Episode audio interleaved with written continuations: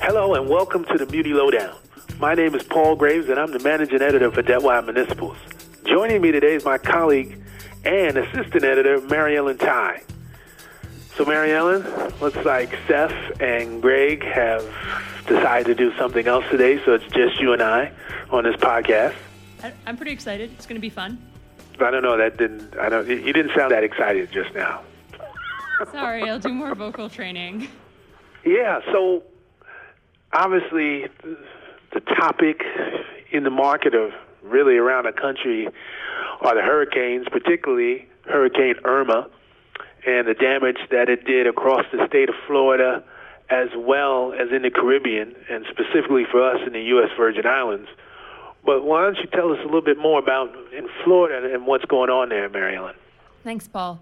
There are two insurers in Florida the Florida Citizens Property Insurance and then the Florida Hurricane Catastrophe Fund. Both of them sort of focus, and correct me if I'm wrong here, it sounds like the first one focuses on wind with the Citizens Property Insurance, and then the hurricane one is more focused on hurricanes. Both of them still don't cover flooding as much, which is what most of the damage from Irma was. So it looks like neither of them will need to issue bonds to cover any potential costs from this hurricane. Okay, yeah, because those are two bonds that people are familiar with in the municipal market. Obviously, there's been some changes in the policy for citizens over the years because there hasn't been that many hurricanes, I guess, since what, 2005? Neither of them have had to pay out in quite a while, which is part of why they're not going to need to issue now because they've been stockpiling those funds that in other years haven't been needed. And what's the situation down in the Virgin Islands, and specifically the U.S. Virgin Islands? Yeah, that uh, that's been an interesting one to watch, Paul. There was about $223 million of rum tax rebates last week that were basically accelerated or expedited by the U.S. Interior Secretary. The USVI uses rum tax rebates to mostly pay bonds that are backed by these rebates, and then also some of them go to provide funds to the rum producers. The $223 million looks like a lot. Only about 8% of that is not already allocated to either payments to, like I said, the bondholders or payments to the producers. Um, so that's about 18 million that they're going to have to work with. The governor down there is asking the rum producers to give up their $30 million subsidy. So that would give them some more money, but it's it's nowhere near the 223 million that the initial press releases made it look like. Yeah, that's interesting because they, I'm sure that it wasn't malicious, uh, but it just when you see or when you hear language about the government advancing, you know, any municipality money that causes a bit of a red flag in a sense because that's not like it's additional aid. It's money that clearly was going to go to something else that they're now going to redirect. And in this case, they're not even really redirecting. All they're redirecting is the excess, right? And so I guess bondholders are going to be happy in, in knowing that their next debt service payment will be there. Uh, as far as the relief efforts, uh, it seems like the damage has been catastrophic, particularly on St. John, as opposed to uh, St. Thomas and St. Croix, where they have some of these visuals that show literally like all the trees have no leaves.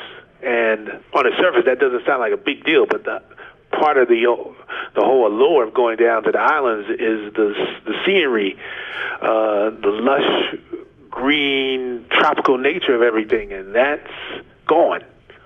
So, uh, from a tourism standpoint, I, it's just, I mean, obviously there was New Orleans, and they got hit pretty bad and recovered, but I mean, they're an island, so it's probably going to take a little bit longer for this recovery to happen.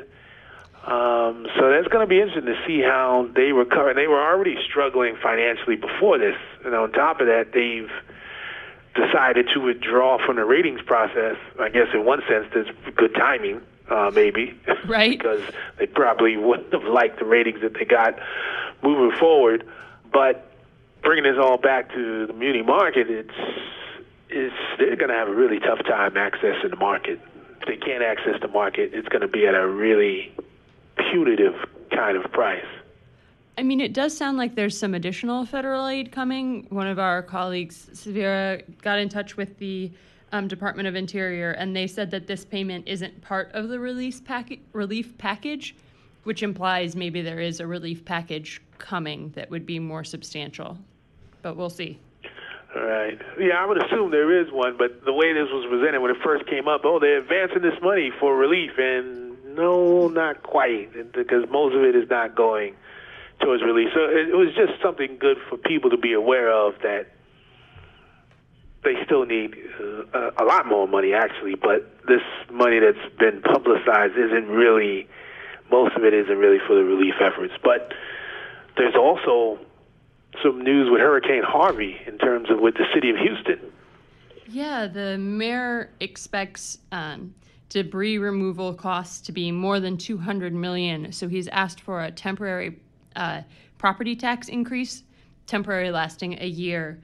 Uh, it would boost the rate to 63.87 cents for $100 from 58.64 cents.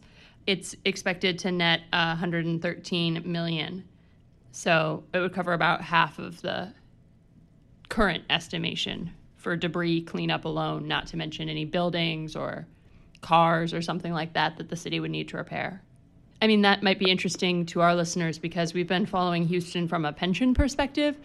Do you remember, Paul, when they're having um, the potential vote? I think it's this November to increase property taxes to help fund their pensions. November, 1.8 billion, and then add on this historic damage from the hurricane.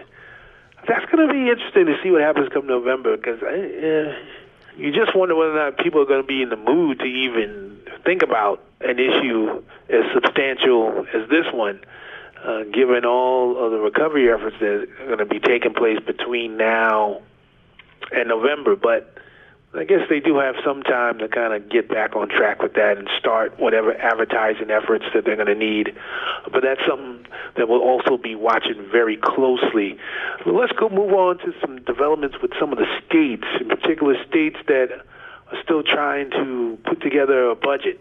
Yeah, there are three that we're still talking about in that category Pennsylvania, Wisconsin, and Connecticut. On Wednesday night, the Pennsylvania House of Representatives passed a revenue package. We've been talking about Pennsylvania because they approved a spending package without a revenue package, which to me is still comical uh, every week. I still think it's funny. So, our Wednesday night suggestion was that the House of Representatives wanted to fill a 2.2 billion deficit with tobacco settlement bonds and reserves from the park and mass transit and environmental projects funds. The governor has called it irresponsible, and the Senate has said that they're not likely to pass it, but it's an incremental step, I guess, for Pennsylvania. It's almost like how do you pass a budget, but you don't have revenue for the budget? So you haven't really passed the budget. Nope.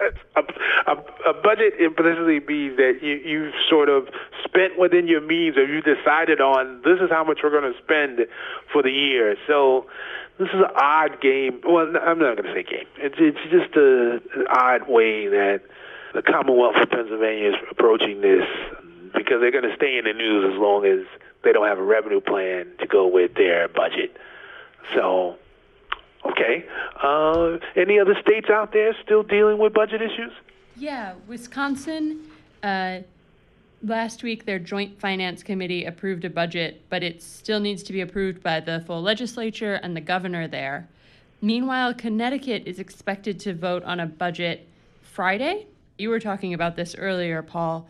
They still don't have an approved budget, but they're hoping to cross that line pretty soon. Right. and For our listeners, we're recording late on Thursday, and this will probably go out to everybody on Friday morning. So sometime during the day. They're supposed to be voting on this budget, and hopefully they can get this resolved and move forward because they still got Hartford to deal with in terms of whatever is negotiated. Uh, that's probably going to play a big role in whether or not Hartford is continuing to seek uh, Chapter 9 filing or not. Um, so, but there was also Kentucky, right? Yeah, that's a little bit more forward looking. Or I guess the rest of them are a little more backward looking. Kentucky, we're talking about fiscal year 19, so um, starting next summer. And they, it looks like they'll have a $1 billion revenue shortfall. And part of that will be driven by the general fund will need to increase its pension contributions by nearly 50% from 1.4 billion to just over 2 billion dollars. That's huge. That's a big jump in pension funding costs for a general fund. One of the things that our reporter who was looking into this, Javier Balmaceda, found out was that there are some people that think Kentucky might be the first to really have pension benefit costs, maybe decreasing or eliminating some of the COLAs, things like that. Uh, and the reason some people are speculating that is because of the relative annual income of pensioners versus the average annual income for Kentucky residents. It's just much, maybe, maybe much higher. That will certainly be an interesting discussion, debate, slash fight within the state if they decide to pursue those plans. But Kentucky is one of those states that everyone should pay close attention to because their finances are weak. Um, the economics of the state are challenging, and their pension liabilities are massive. That mix is very problematic. So um, it's definitely one of those states to to keep a close eye on as we move forward. But no, Muni Lowdown podcast would be complete without a bit of the discussion of Puerto Rico. Yeah, I can't believe we waited this long. Um, there were yes, we switched the order this time. There were two pretty big court filings in Puerto Rico this week. Uh, the first is that there that the U.S. trustee has asked to appoint a fee examiner in the Puerto Rico Title III. This is someone who would review compensation and expenses subject to court approval. There's been the Puerto, Puerto Rico's restructuring is being overseen by an oversight board that isn't paid, but all of their staff is. So there's already been some feathers ruffled about uh, compensation for the oversight board staff. So this would be another sort of layer there the person that they selected was Brady Williamson of Godfrey and Kahn. So he he oversaw professional fees in the General Motors bankruptcy.